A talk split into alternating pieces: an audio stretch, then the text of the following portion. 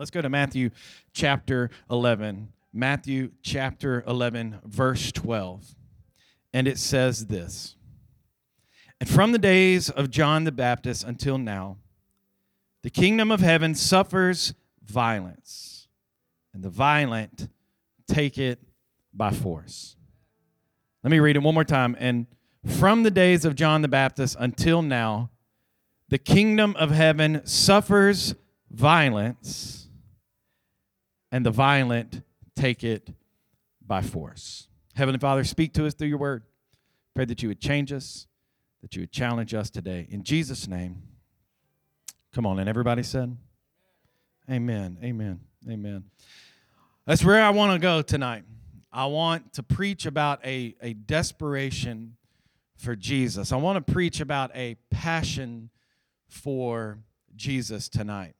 Matthew 11, 12, we read it, but it says, in, From the days of John the Baptist until now, the kingdom of heaven had suffered violence, and the violent take it by force.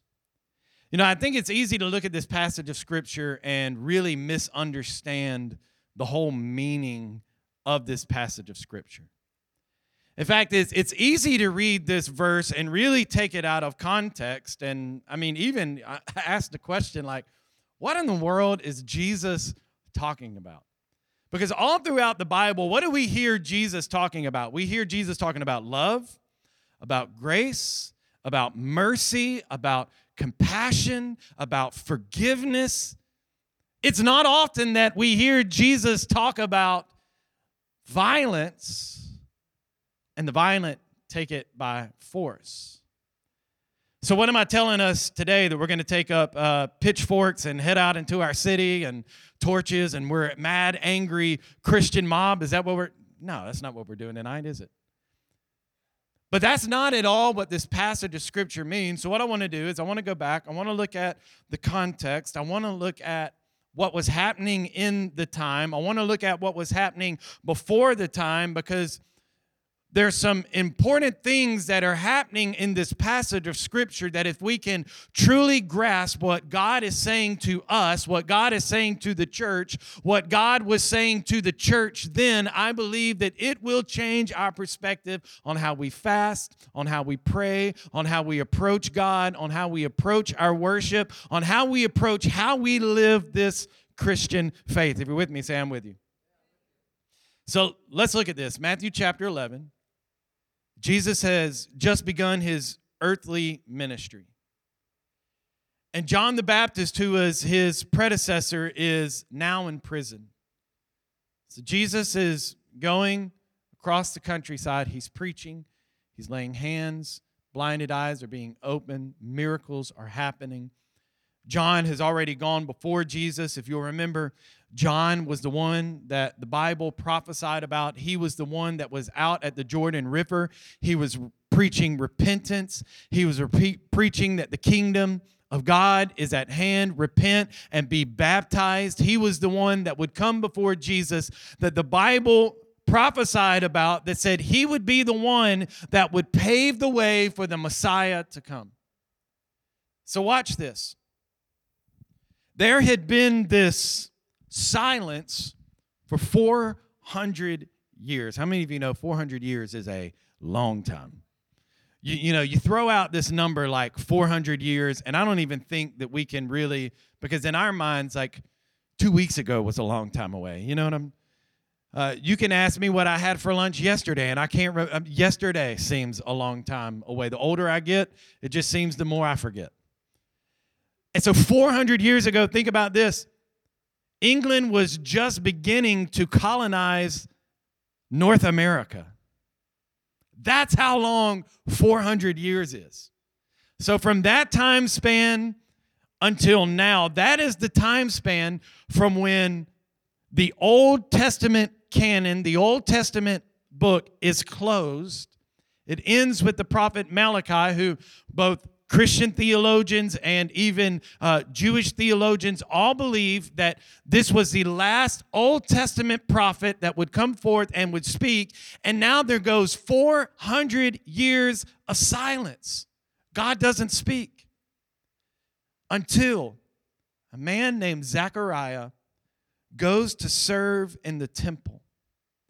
And as he's serving in the temple, he was a priest and he goes in to light the incense on the altar, and it was his duty, it was his time to go into the Holy of Holies where the presence of God lived. You got to understand, we have access to the presence of God all the time. But in his day, there was one man who could go into the presence of God. So he would go into the Holy of Holies, light the incense, and when he's in there doing his duty, an angel of the Lord shows up. Now, 400 years, God hasn't spoken. Zechariah is in the temple, uh, an angel of the Lord. Man, if I was in this dark room, I would just fall and have a heart attack. I would be done. That would be it. Y'all would be taking me to heaven. An angel of the Lord shows up and says, You're going to have a son. You're going to have a son, and his, and his name is going to be John. And he will be the predecessor of the Messiah. He will be the one that will pave the way for the Messiah. So 400 years of silence. And at John's announcement of birth, I want you to watch this the kingdom of darkness takes notice that a change is happening. Are you with me? Satan goes, There's been an announcement made about a coming Messiah. There's been an announcement made that is about the one who will pave the way for the Messiah. So when Jesus says, from the days of John. He didn't say from the day that I was born. He said what? And from the days of John, the kingdom of heaven suffers violence, and the violent take it by force. So, what does this passage of scripture mean? It means that at the announcement of John's birth, hell went on notice. At the announcement of John's birth, hell goes on notice and says something is shifting, something is happening in the heavenlies. And the kingdom of heaven, the Bible says, comes under attack and suffers violent. But then it says, the violent take it by force. John was prophesied about in the Old Testament. Jesus even said that he was the one that was sent to prepare the way.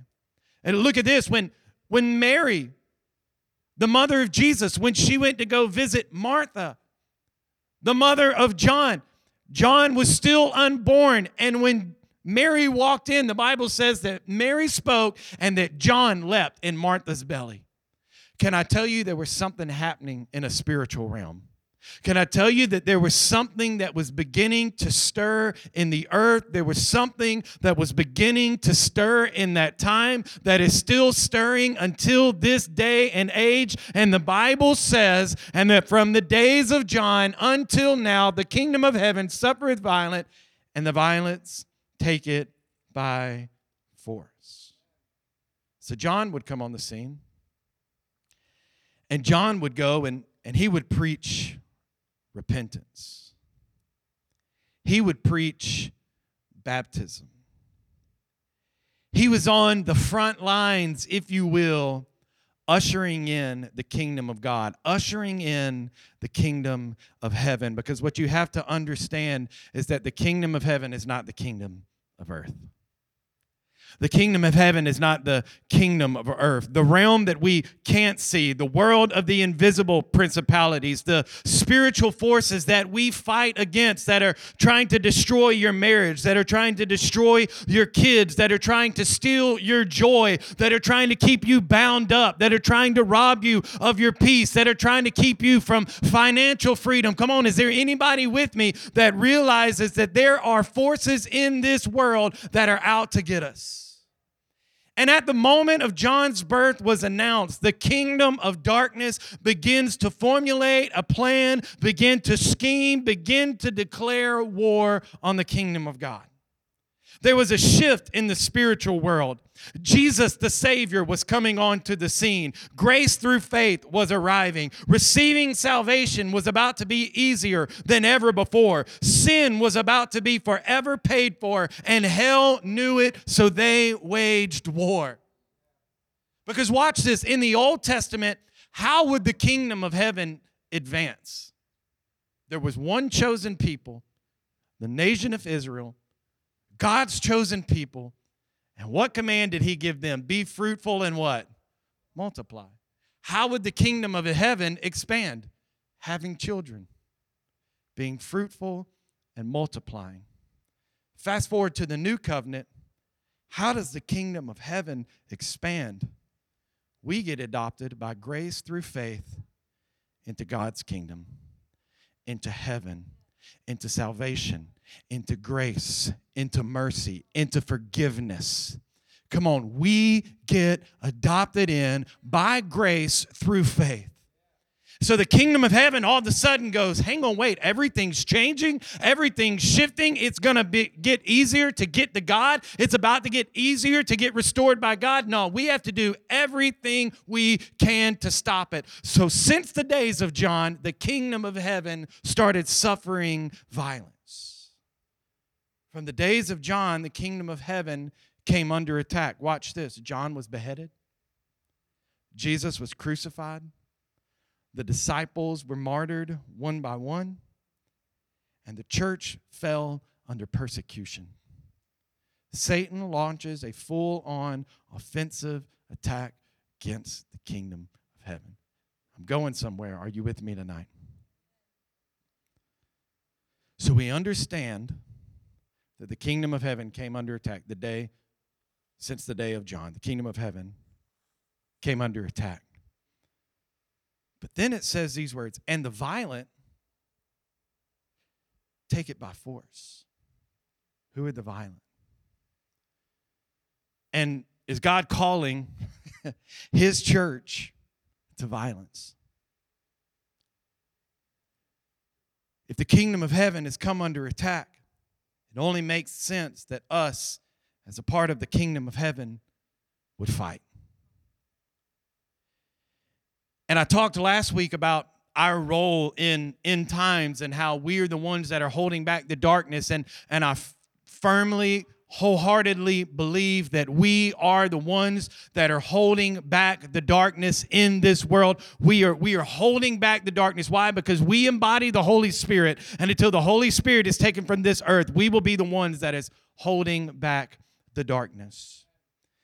So I want you to understand, last week that was my whole point, is that you would understand the weight and the gravity that we carry. This week, I want you to understand the posture that we carry. And it is a posture that says, I am ready to fight, go to war, do battle, and take it to the enemy. I am ready to take it to his camp. I'm not going to sit back, but I'm going to take it and I'm going to get what is mine my kids, my peace, my joy, my finances, whatever it is, whatever those things that you're praying for in the next 21 days. Uh, you, you are in a spiritual war, world and a realm. You're going to battle. You're ready to do war. You're ready to pray. You're ready to seek. You're ready to use the weapons that God has given us to take down this dark world. Come on, somebody say amen. So it's an approach, it's a it's a heart that we charge after the enemy and go, you're not going to have my family. You're not going to have my mind. You're not going to have my eyes. You're not going to have my ears. I, I'm going to fight diligently for my family, for my life, for my sake. Because we know that Jesus, he taught love your neighbor. And we know that Jesus said in Matthew 26, 52, he, he told Peter, he said, put away your sword because those you, who use the sword are going to die by the sword. So he's not saying pull out weapons and let's fight. No, why? Because the battle that we wage, and you'll hear this every week, because even though that we live in this world, the Bible said, we do not wage war as the world does. It's not with swords, it's not with guns, it's not with artillery, it's not with infantry, it's not with uh, airstrikes or drones, it's not with any of those things. It's not the way the world does war. No, the weapons we fight with, the Bible says, are not weapons of the world. On the contrary, they have what kind of power? Divine power. Not power of my own. Not my power. It has what kind of power? Divine power. It is a power that comes only from God. They are not contingent on Craig. They have divine power. They have God's power to work through me. What? To demolish strongholds. My question is do you have any strongholds in your life that need to be demolished? Do you have any things in your life that need to be torn down? Do you have any generational curses that need to be removed and stripped out of your life? Is there anything that is, is keeping you from running the race that God has called you to run, from being the man or being the woman that God has called you to be? Is there any stronghold that's in your life that needs to be demolished? It doesn't happen in your power, it happens in His power, and you have the weapons and the tools to demolish the strongholds of the enemy. Come on. Jesus' ministry on earth changed everything. Because watch this pre Jesus, the only way into the kingdom of heaven was to expand it by birth. Now, it's grace through faith. Now, it's confess with my mouth, believe in my heart that Jesus died and rose again. And guess what? Another one is rescued out of hell. Can you see that it is now easier than ever before to, uh, to just, man, if this is hell, we can just start snatching people out of hell left and right how do we destroy what the enemy wants to do in the earth? We start taking people out of hell because what's his goal? His goal is to steal, kill, and destroy. His goal is to, to take as many people to hell with him. So what do we do? We're going to work against the kingdom of darkness. I'm going to reach out my hand. Hey, you're hope. You're, you're not hopeless. There's joy. There's peace. There's love. There's forgiveness. There's mercy. There's grace. And there's another one that we just rescued out of the grasp of hell. Why do we do the stories in the baptism tank? Because it's important for you to hear where people have been, their story, their testimony, how God has changed them, how God is using them, and we and how how Restoration Church or somebody else or another church reached down in and rescued them out of the grasp of hell. How do we fight back in the kingdom of darkness? We keep rescuing people out of the grasp of hell. Because it used to be difficult, now it's easy just to get people into the kingdom of God. So, what are, what are these weapons of warfare? We're going to talk about this a little deeper uh, in next week on the weapons of warfare. But I want to talk specifically about one weapon today that I feel like John's ministry was defined by. And he was an evangelist on the, the forefronts of Jesus' ministry, pe- preaching, teaching the gospel. And Revelations says something interesting. It says that in Revelations 12 11, it says that they overcame him by the blood of the Lamb and what? By the word of our testimony. And I believe that God has called us to go into the world and share our testimony. Come on, is there anybody that believes that? Listen, if you've been healed, you ought to tell somebody. If you've been restored, you ought to tell somebody. If you've been delivered, you ought to tell somebody. If God has given you strength in time of weakness, guess what? You ought to tell somebody. If He's helped, helped you overcome addiction in your life, guess what? You ought to tell somebody. Why? Because yes, we overcame by the blood of the Lamb. It was His sacrifice, His death that saved us from sin. But it's our testimony that's going to help reach down into the pit of hell, grab somebody out, and that's another person, that's another life that was saved. That's another life that was changed. So John's ministry was defined by three things. Number one is this, if you're taking notes, it was defined by repentance. We should be reaching people everywhere we go. A kingdom that was once only expanded by birthright is now expanded by grace and salvation and confession and belief that Jesus Christ died and rose again. We should be telling everyone everywhere we go. Our lives should shout it. Let me say it this way Your joy should shout it. Your peace should shout it. Our testimony should shout it everywhere we go. If you're saved, look, you have a story to tell. If you've been healed, forgiven, redeemed, set free, you have a story to tell. The greatest damage that we can do in the kingdom of darkness is to rescue people out of the grasp of hell. Some might even say that what we planted right here in Frisco was not a church, but it was a weapon against the kingdom of darkness.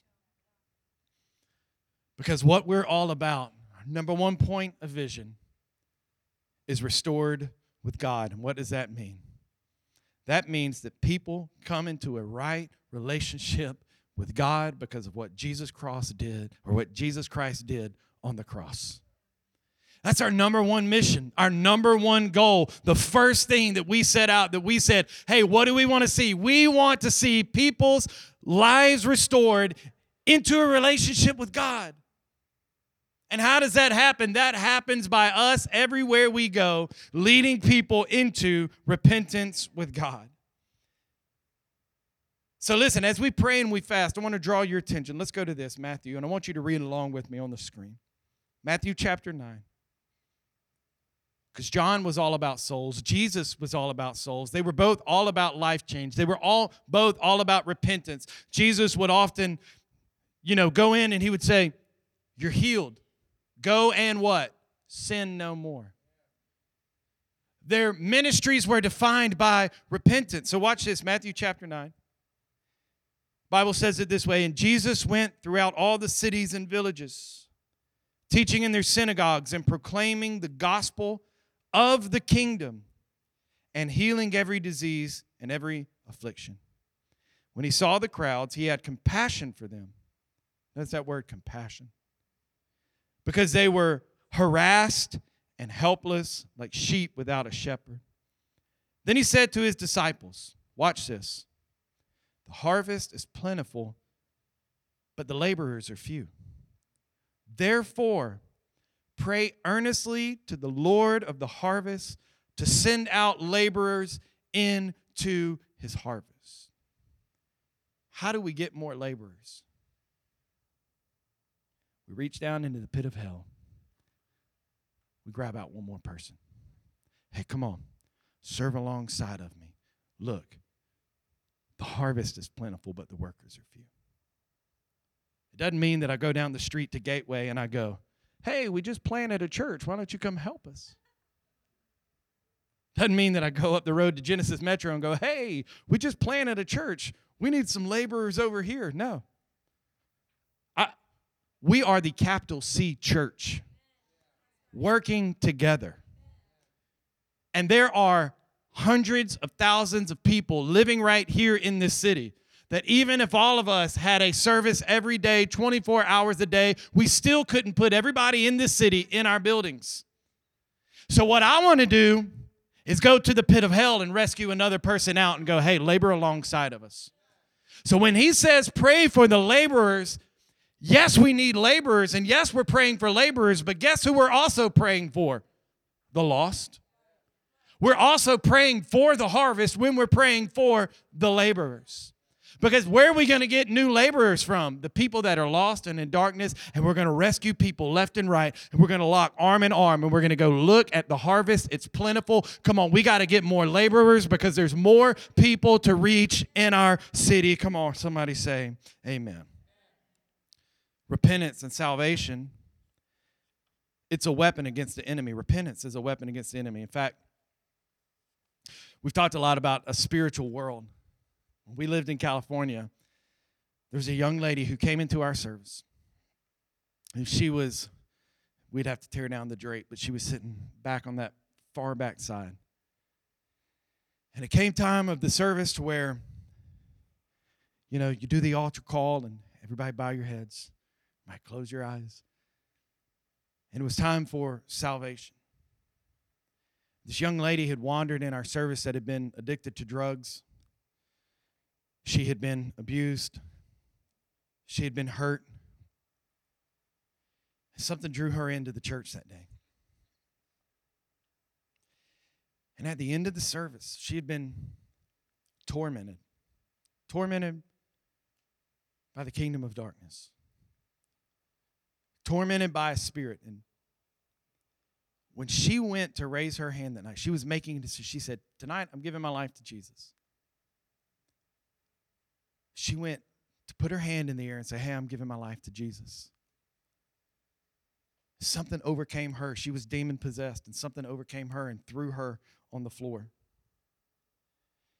And our ushers got a few of the pastors, and we went and prayed for her. And that night, she was healed in Jesus' name. That night, she was delivered in Jesus' name. I know y'all probably watch movies. Some of you might. Some of you may stay away. I would say stay away, but some of you might have watched these movies like The Exorcist, you know. Some of you may think, oh, that's just Hollywood. Can I tell you it's not just Hollywood? If you've read about it in this Bible, it's still happening today. You may not see it out in front of you all the time. And, you know, we live in America and, you know, we kind of pride ourselves on being, you know, all put together and blah, blah, blah. You go into a foreign nation and it's not hidden away like like it's you know people can hide it away here and people can mask it and whatever but this young lady came in possessed with something and that night she left free in jesus name she left free and she left delivered can i tell you the point i'm trying to make is that Satan hates repentance. Why does he hate repentance? Because it means that we're changing our mind from what he wants us to think to what God wants us to think. And he realizes that in that moment, he's lost another one. He's lost another one outside of his grasp, outside of his hold. He lost another one. And that night, as that young lady went to raise her hand, it was like that thing that was that was holding on to her said, "Not tonight." But the power and the presence of God overwhelmed her, and she was set free. So a few months go by, and she makes the decision to get baptized. We're sitting right here on the front row. It's our baptism service. Baptismal is up on the stage. She's sitting next to us because she's she's kind of nervous She's like, I don't know. I don't know if I want to do this. Nervous. We're like, listen, this is the next step. It's the right step. You got this. So we're in the middle of worship. I got my eyes closed. I'm worshiping. I open my eyes. Next thing I know, she's not there anymore. I'm like, oh, Lord, where'd she go? So Shannon and I go out into the hallway, and she's out in the hallway, and she just kind of, she's glazed over. I'm like, oh, goodness. All right. So we pray. We pray. We're like, new, we're like, do you want to do this? Do you want to be baptized? She said, I want to be baptized. So we took her. She went to the baptismal tank, put her under the water. She came out. These are her words, not my words. Somebody who struggled and, and, and battled depression and anxiety and fear. She said, When I came out of the water, I saw whatever was tormenting me run out of the room because it realized that it had lost her. Because it's one thing for us to, when every head is bowed and every eye is closed, to raise our hand and go, I want to give my life to Jesus. It's another thing altogether to get in a baptismal tank and say, I'm going to publicly confess in front of my whole church and maybe my family that came to see me that doesn't serve Jesus. I, am going to say this in front of everybody Jesus Christ is Lord of my life. It's one thing to privately raise our hand and say a prayer and say, Yes, I believe that Jesus Christ died and rose again. It's another thing to get in a baptismal tank in front of a full congregation, go down under the waters, and come up and say, Jesus is Lord of my life. Baptism is a weapon against the enemy because it's taking one step closer to God, His purpose, and His will. In fact, listen to the way that Jesus said it. He said, Therefore, go and, and baptize them Make disciples and baptize them in the name of the what? The Father, the Son, and the Holy Spirit. And teaching them to obey everything that I have commanded you. He said, Go into all the world, make disciples, and what? Baptize.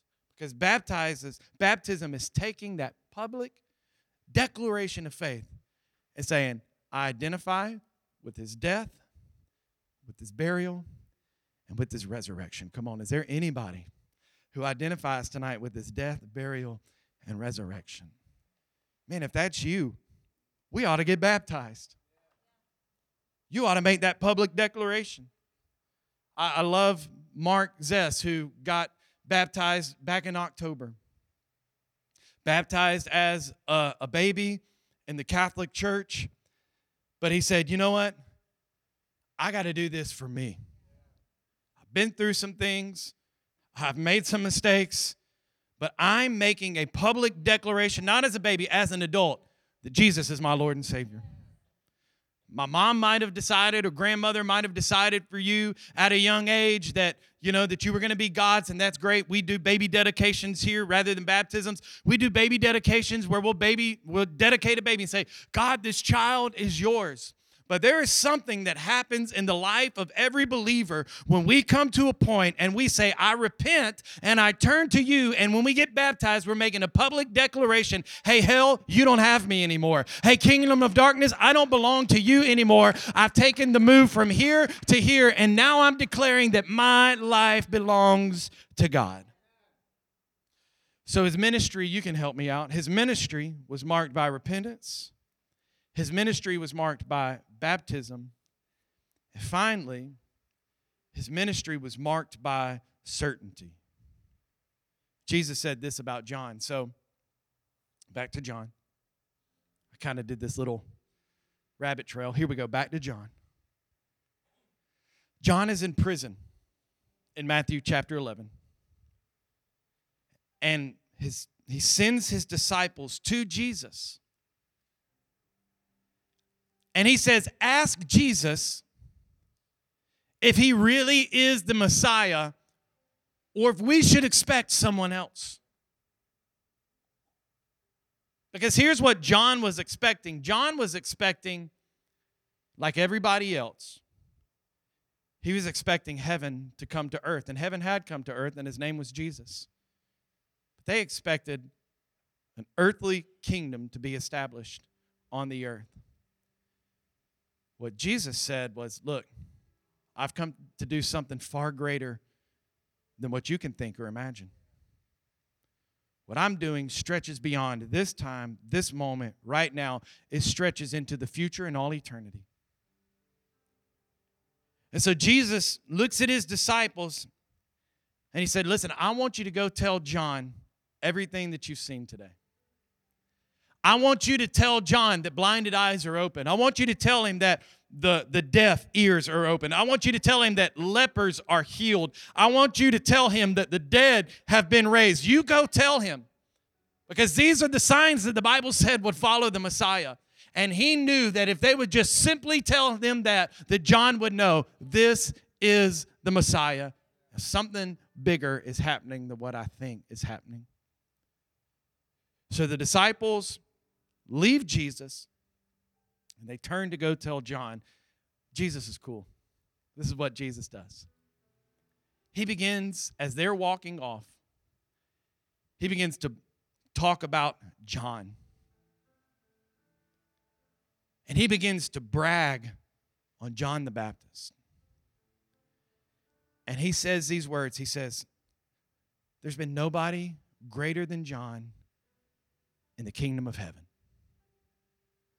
Nobody greater than John, not, not Elijah, not Moses. There's been nobody that was greater. Why? Because he paved the way for salvation. What is the greatest thing that we can do in somebody's life? Pave the way for salvation to Jesus. Because then Jesus says the words that even the least in the kingdom of God would be greater than John. So John straddled this line, if you will, of Old Testament and New Testament. He wasn't quite in the new yet because Jesus hadn't died and rose again. Wasn't quite in the Old Testament because Jesus is on the earth and about to fulfill everything that had been prophesied for years. So John is straddling this line. Now we live in a world where we don't have to straddle the line. We just go, God is a God that's full of grace and he can save you. And I could tell you how. I could tell you how because he did it for me. But watch this. His ministry, the third one is this if you're taking notes and you have to have all three points because you're a type one, his ministry was defined by certainty.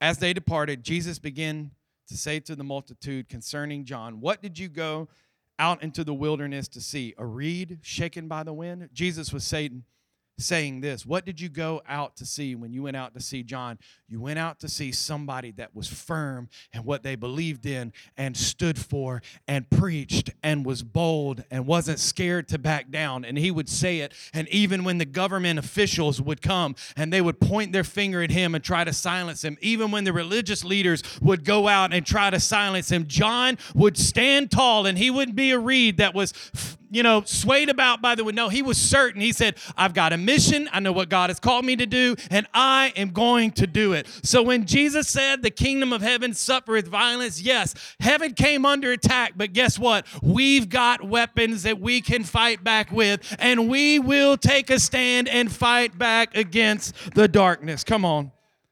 Why don't you stand on your feet tonight? I'd say it this way. Let's put it on the screen. First Kings, if you will. First Kings. Elijah came to all the people and he said to them, How long will you falter between how many opinions? Two. That reed that's shaking back and forth from this opinion to that opinion. Oh, maybe they're right. Oh, you know what? Maybe God's right. No. Oh, maybe what they're saying in the world is right. Oh, I don't know. Maybe what God. No, you're not faltering between two opinions. If the Lord is God, then follow him. But if Baal, follow him. But the people answered him not a word, not Restoration Church. We will stand and say, God, I'm following you. As for me and my house, we will serve the Lord. We're coming after you. We're fasting. We're praying. We're seeking. We're going to be those, God, that, that stand on your word. Because I'm telling you, people are looking for truth and we have it. We just have to take a stand on it. And when we do, I'm telling you, we're going to push back the darkness. Come on, I want you to do me a favor. Join me at the altar tonight. Join me down here at the front, if you will. We're going to take a, uh, a time, and at the end of every service, we're, we're going to pray. And I just want us to be joined down here at the altar. I think that there's there's power in numbers, there's power in proximity. This altar is a place where we lay things down and where we sacrifice things and the altar is a place where we bring our concerns and we bring our needs. And so every week we're just going to come down here. We're going to gather at the altar and we're just going to pray. For the next 21 days, this is how we're going to end our service. We're going to pray. And every week, I, I, want you to put those things that we're praying for um, up on the screen. These are what we're praying for. I want you to make these salvations and baptisms, healing, hope, joy, peace, we're going to make an impact on the world, they need to see it in us. That's hope, joy, peace, restoration. Maybe that's in a marriage. Maybe that's in your finances. Maybe that's in your mind. Restoration, financial provision, breakthrough in our church. We're believing for it, a church building. But this is what we're going to do. Hold on just a second. So, Jesus, he, he told his disciples, I'm going to teach you how to pray. And he said, Our Father who is in heaven, holy is your name. Your kingdom come, your will be done on earth as it is in heaven. And he began to pray through this prayer. And so that's what we're going to do. We're just going to pray through this prayer. It may take us, I know it's 6:15 already. I'm sorry. We're going to pray for the next 5 to 10 minutes through this prayer. And it's a roadmap of, of how we pray. And as we get to each section, I'll tell you how we're going to pray that prayer and how each of our prayers fits into that section. Can we do that? So he says, Our Father, who are in heaven, hallowed or holy is your name. So can we take just a moment? Can we just worship him? Can you just lift your hands towards heaven and can you just do that as as we pray? I think it's important that we just welcome in God's presence and that we talk about him and we just brag on him a little bit. So God, we worship you, Lord.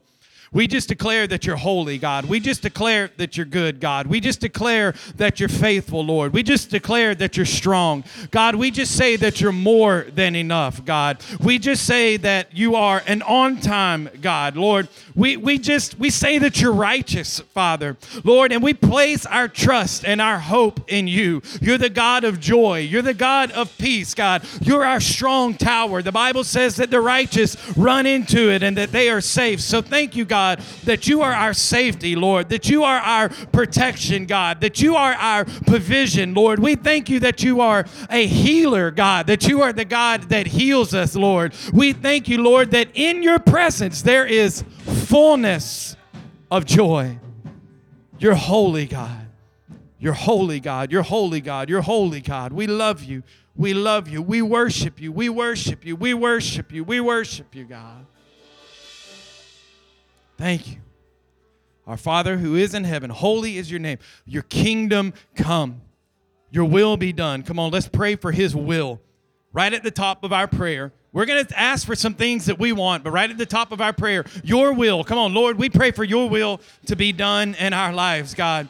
Lord, we have things that we want to see happen, God. We have seen things that we want to accomplish, Lord. There's things that we want in this world, Lord, but above all, we want your will to be done in our life, God. We don't want to be outside of your will. We want to be in the center of your will. So, Lord, lead us as we pray. By the power of your Holy Spirit, God, lead us as we pray. Lord, you said that you would give us the desires of our heart, Lord. So let us know the desires of your heart so we can know how to pray, God. Lead us, guide us.